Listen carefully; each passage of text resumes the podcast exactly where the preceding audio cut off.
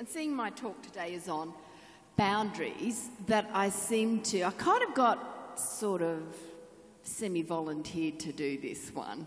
But then I thought, oh, well, I'll have a go, even though I think boundaries is about something I'm probably terrible at. But I've learnt some things. So I just, if we have a little bit of time, I'd like a few comments. And if anyone wants to add anything, please do.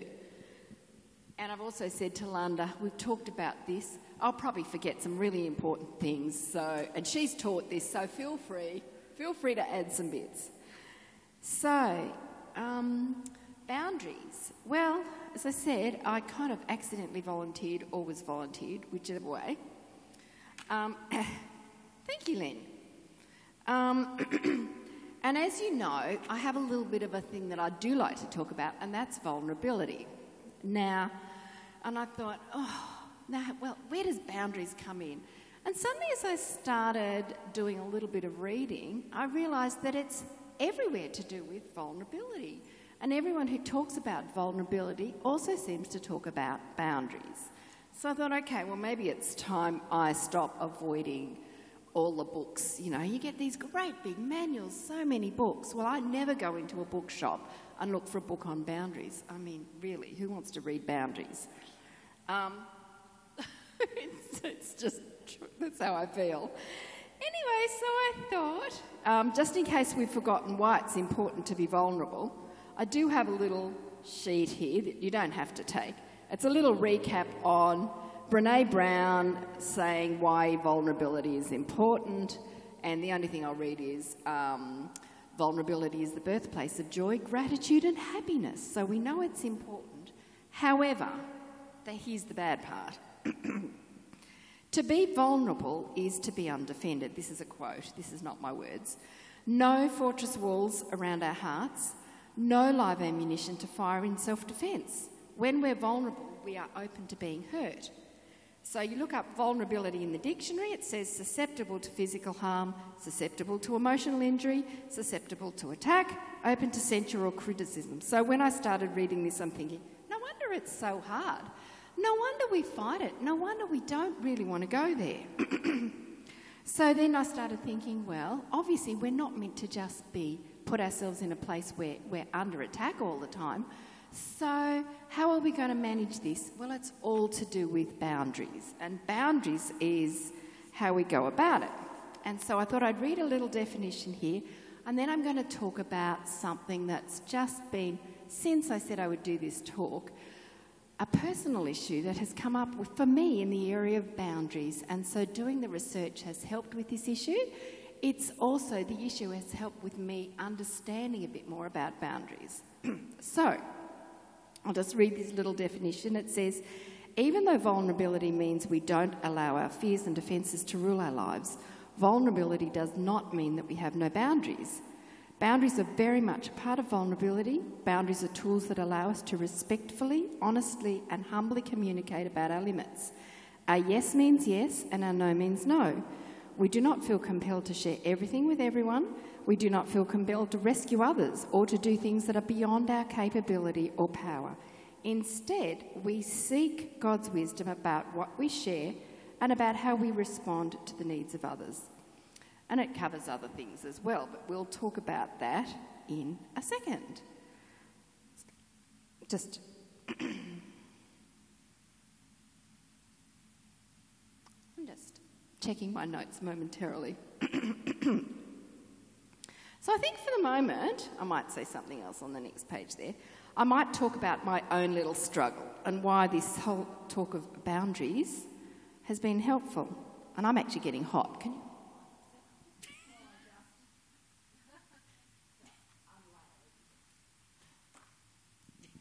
Thank you. Oh, about that.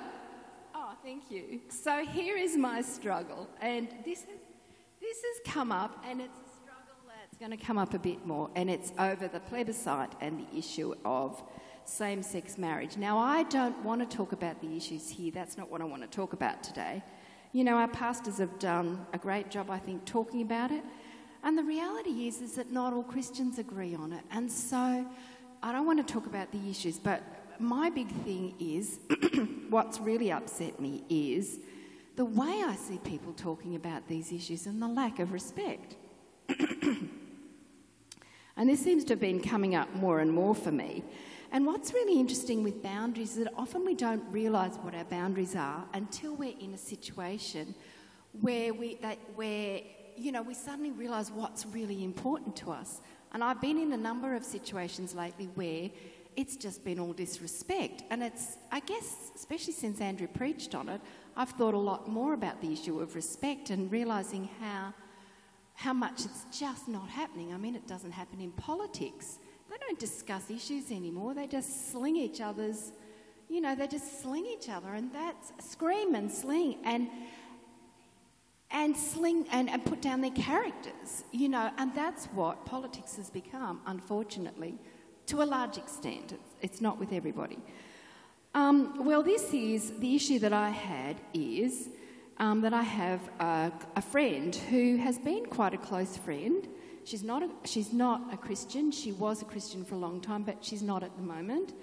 Um, I think the Lord still has a hand in her life, but We've shared lots of joys and sorrows over time. Um, and while we don't go into a lot of detail about our views, we know that we both have different views. And so, and that's been, I thought that was all fine. We're also Facebook friends. Now, Facebook, I think social media can do some great things. It can also do a lot of harm. So, what she did was um, she posted a comedy song that had swearing, mockery, shame, and I won't even repeat some of the words that were in this song were just even even my you know I know that some of my family who who really don't mind a bit of swearing, there was one word in particular there that they object to. So you're kind of getting the impression that this song. So she posted it on Facebook. She knows I'm on Facebook. I don't check it all the time, but I do check it.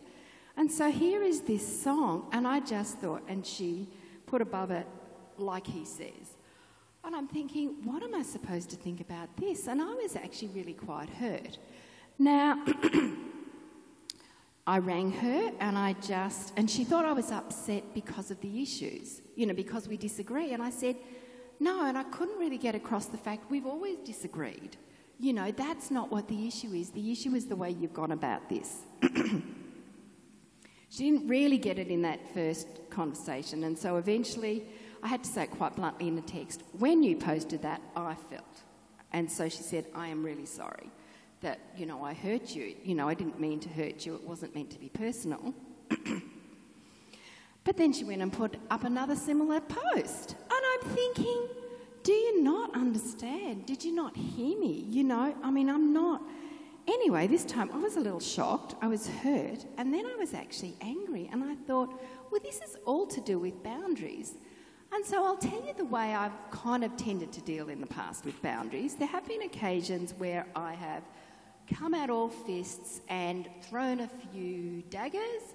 And I have to be honest and say, just occasionally when you've been hurt, there is a moment where you're hurting someone back where it actually does feel good just for a little moment. Until the shame sets in afterwards and you think, oh my goodness, that was very bad. You know, so over time, it's not my, it's, it's not my main way I deal with conflict, but it does happen from time to time. and because I suffer so much shame, I avoid that one. So the other way I've dealt with, you know, when I'm hurt, I'll do things like I'll say, you know, while there's a dagger sticking out of my heart, doesn't really hurt very much, you know. It's not that bad, really. And they didn't mean it. And yes, I'm bleeding all over the floor, but they didn't mean it, you know. So, and that's my other default position, which is probably my main default position of it doesn't really hurt. And because, you know, I've added a little bit of a Christian theme in there, it's like, I'm meant to be a peacemaker and take the higher ground, and so I'm not going to rock the boat, you know. Um, and I've been realizing more and more as time has gone on. The trouble is, if someone has hurt you and you say nothing, what happens is over time that is just going to grow until sometimes it just explodes all out over the place, which is something that I've also done on occasions. so neither of those ways are particularly useful.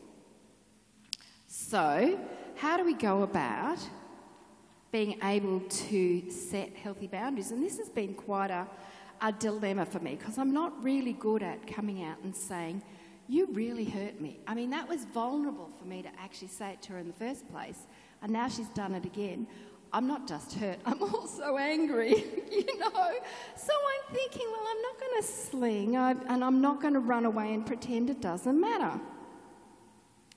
So I left it for a few days. I thought, look, we're pretty close. We talk every week. I'll see what happens. Anyway, I just said, I need a bit of time. So then she messaged me and she said, Are you okay? She said, You don't seem to have been yourself. Are you having anxiety or are you having a post traumatic stress moment? You know, are you having one of your episodes? Well, it took me a long time to talk about PTSD. But when I start to feel comfortable in a situation, I'm quite happy to talk about it. Well, I will talk about it. It's not always comfortable. But this one was a little bit low. It's a bit like saying to us girls, if we're having, you know, if we're upset or we're hurt about something and someone says to us, Is it that time of the month? And they totally dismiss what you've said. And look, maybe it is you know, and maybe that's added to it, but maybe your hurt is genuine, but you've just been totally dismissed. So I thought, okay, she thinks I'm just going nuts and that's why I'm hurt. so I'm thinking, oh, well, this is, um, this is interesting. So anyway, so I said no. Anyway, she messaged me again and she said, because um, we're both going to a party on the weekend, same party. And she said, I don't want it to be awkward. She said, How's your anxiety going? You know, do you want to meet up before this time so we, you know, because it'll help you feel better? I'm thinking, You don't get this at all. So I said to her, I said, No, I'm not anxious, but I'm not comfortable. I said, But if you want to talk about it, I'll talk about it. I did ask to talk with her before, but she said no. She wanted to have a text conversation, which I'm ashamed to say I entered into, which is the worst thing to do. Anyway, this time I just didn't do that. I said, if you want to talk about it, happy to talk to you. So we have yet to work this. This is actually a work in progress. But what I realised is that it's something that happened, and I might not talk about a lot more, but it's something that happened um, just before and during um, when I went to the B school in New Zealand. Now, this didn't just happen, this work has, has been happening in me over really decades. But before we went to the B school, we all sat around and prayed for one another. There were nine of us going, eight from this church and someone from another church, nine of us went. We all sat around and we prayed as a group for one another before we went. Well, it's a bit vulnerable when you're in the chair sometimes and everyone's praying for you, but then the thing is that they prayed longer for me than anybody else. And then I'm starting to think, wow, they must think that I am really bad, that I need all this prayer. And I was starting to feel really uncomfortable about it. This is, you know, sometimes we actually all respond in funny ways, and I do get quite vulnerable about many things. But I thought, well, I won't say anything and we'll see what the Lord does. And it was a lot about knowing that I was God's and knowing that I was loved. And, and I thought, don't I know any of that yet? Do they think that I don't know anything? Anyway, I've let it go and I thought, well, let's see what happens. And, um, and so I realised, I will have a sip. Thank you.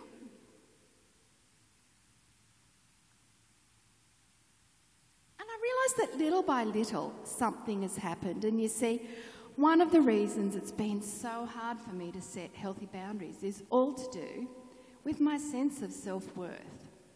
It's all wrapped up with my sense of self worth, my sense of shame, and some of the shame I've carried was due to things that were not my fault. But some of the shame I've carried is over things that I have done. I could write pages of things and mistakes that I've made and so some of the shame has been over things that I've done that I just cannot forgive myself over. And, you know, when I thought about this, my first thought was, you know, when she was just twice, this friend, so mocking. And I thought, well, haven't I done that in the past? And it's true. And when I say that I've done that in the past when I was much younger, I was exactly the same. And uh, even to the point where I had, I'm ashamed to say, except not shamed in that way that I'm, I'm shamed. But, you know, um, I'm not proud, put it this way, I'm not proud of the fact that I even had two posters of Satan on my walls. You know, I was um, a minister's daughter, I did know better. Um, and one of them was even Satan in hell. And, you know, and it was just, but I look back now and I realise that God's grace has followed me all of these years. And he looked at that and all of those mistakes that I've made and saw that I was actually hurting inside. You know, there was a re- there's a reason sometimes why we do the things we do, and I was actually hurting inside. And so I'm just so grateful for his grace for a start. But you see, the, tra- the fact is that because I've felt so much shame over these things and many other things, it's been really hard for me to say to anyone, you can't treat me like that, because I almost felt like I didn't have a right to stand up for myself. But little by little, God has been doing a work. And, um, and I realised that something has happened. It's happened, as I said, through these words. And all these words about knowing that I'm God's and that I'm loved. And the first thing I realised is that I don't deserve to be treated the way she just treated me. And not because I'm good, not because I'm perfect, but I, because I'm far from it, but because I am the daughter of a king.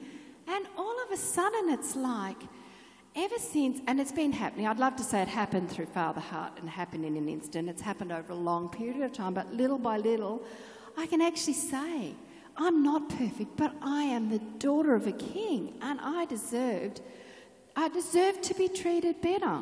And one of the other verses that someone had for me, it was a scripture that someone had from the 23rd Psalm, and they said, We're feeling this really strong, we don't know what it means, but I feel like the Lord is saying that He lays a table for you in the presence of your enemies. And uh, my thought was, I don't want to be in the presence of my enemies, I want to be in the presence of my friends. But I just realised the same thing. I'm the daughter of a king.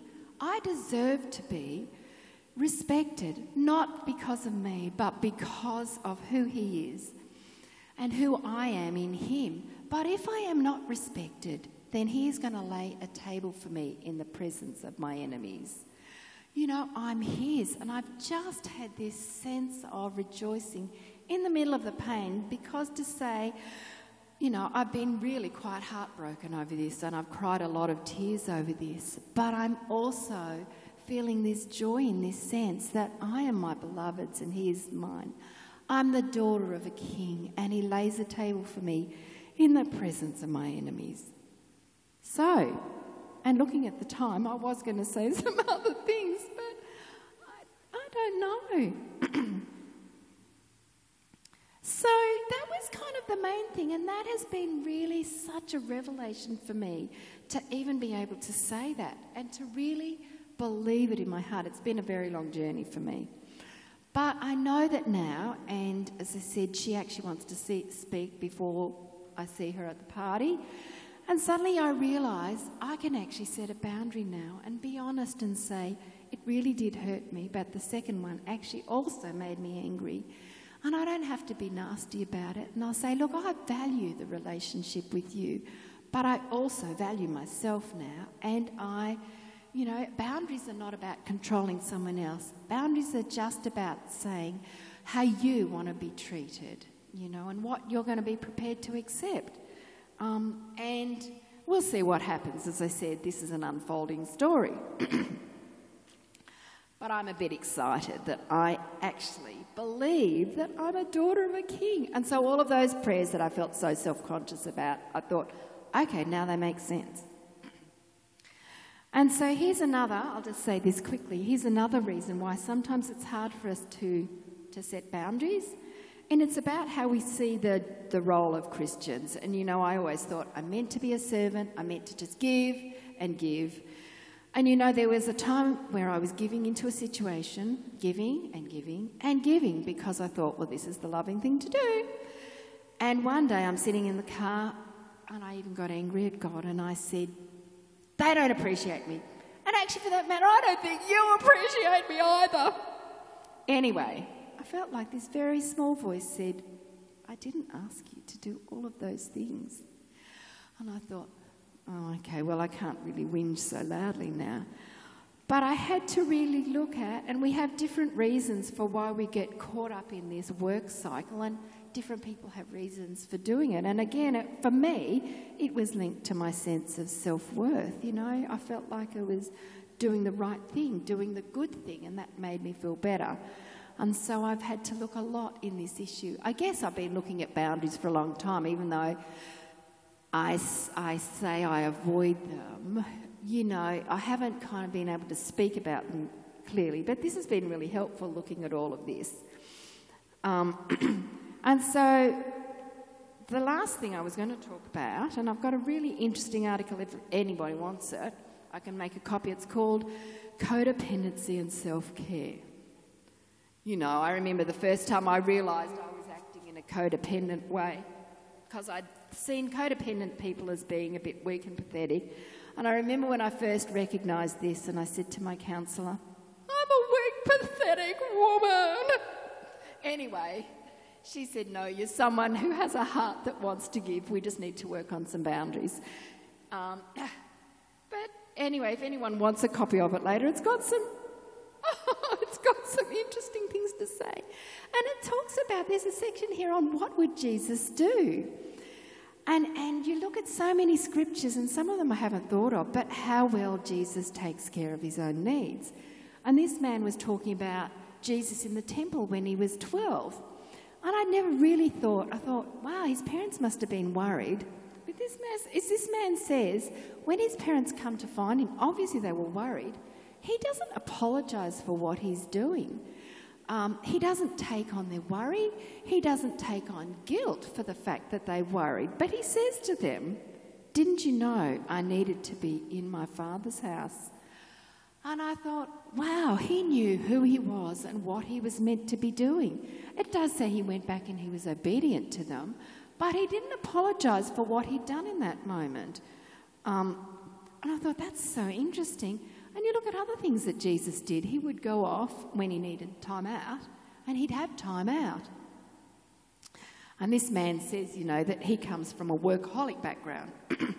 and he says, if he could heal anybody, if he had the wisdom of Jesus, if he had the sense of security that Jesus had in his Father's love, he wouldn't take time out, but he would just make every opportunity, he'd spend more time preaching, raising the dead, preaching, speaking about love, because surely we've got all these opportunities.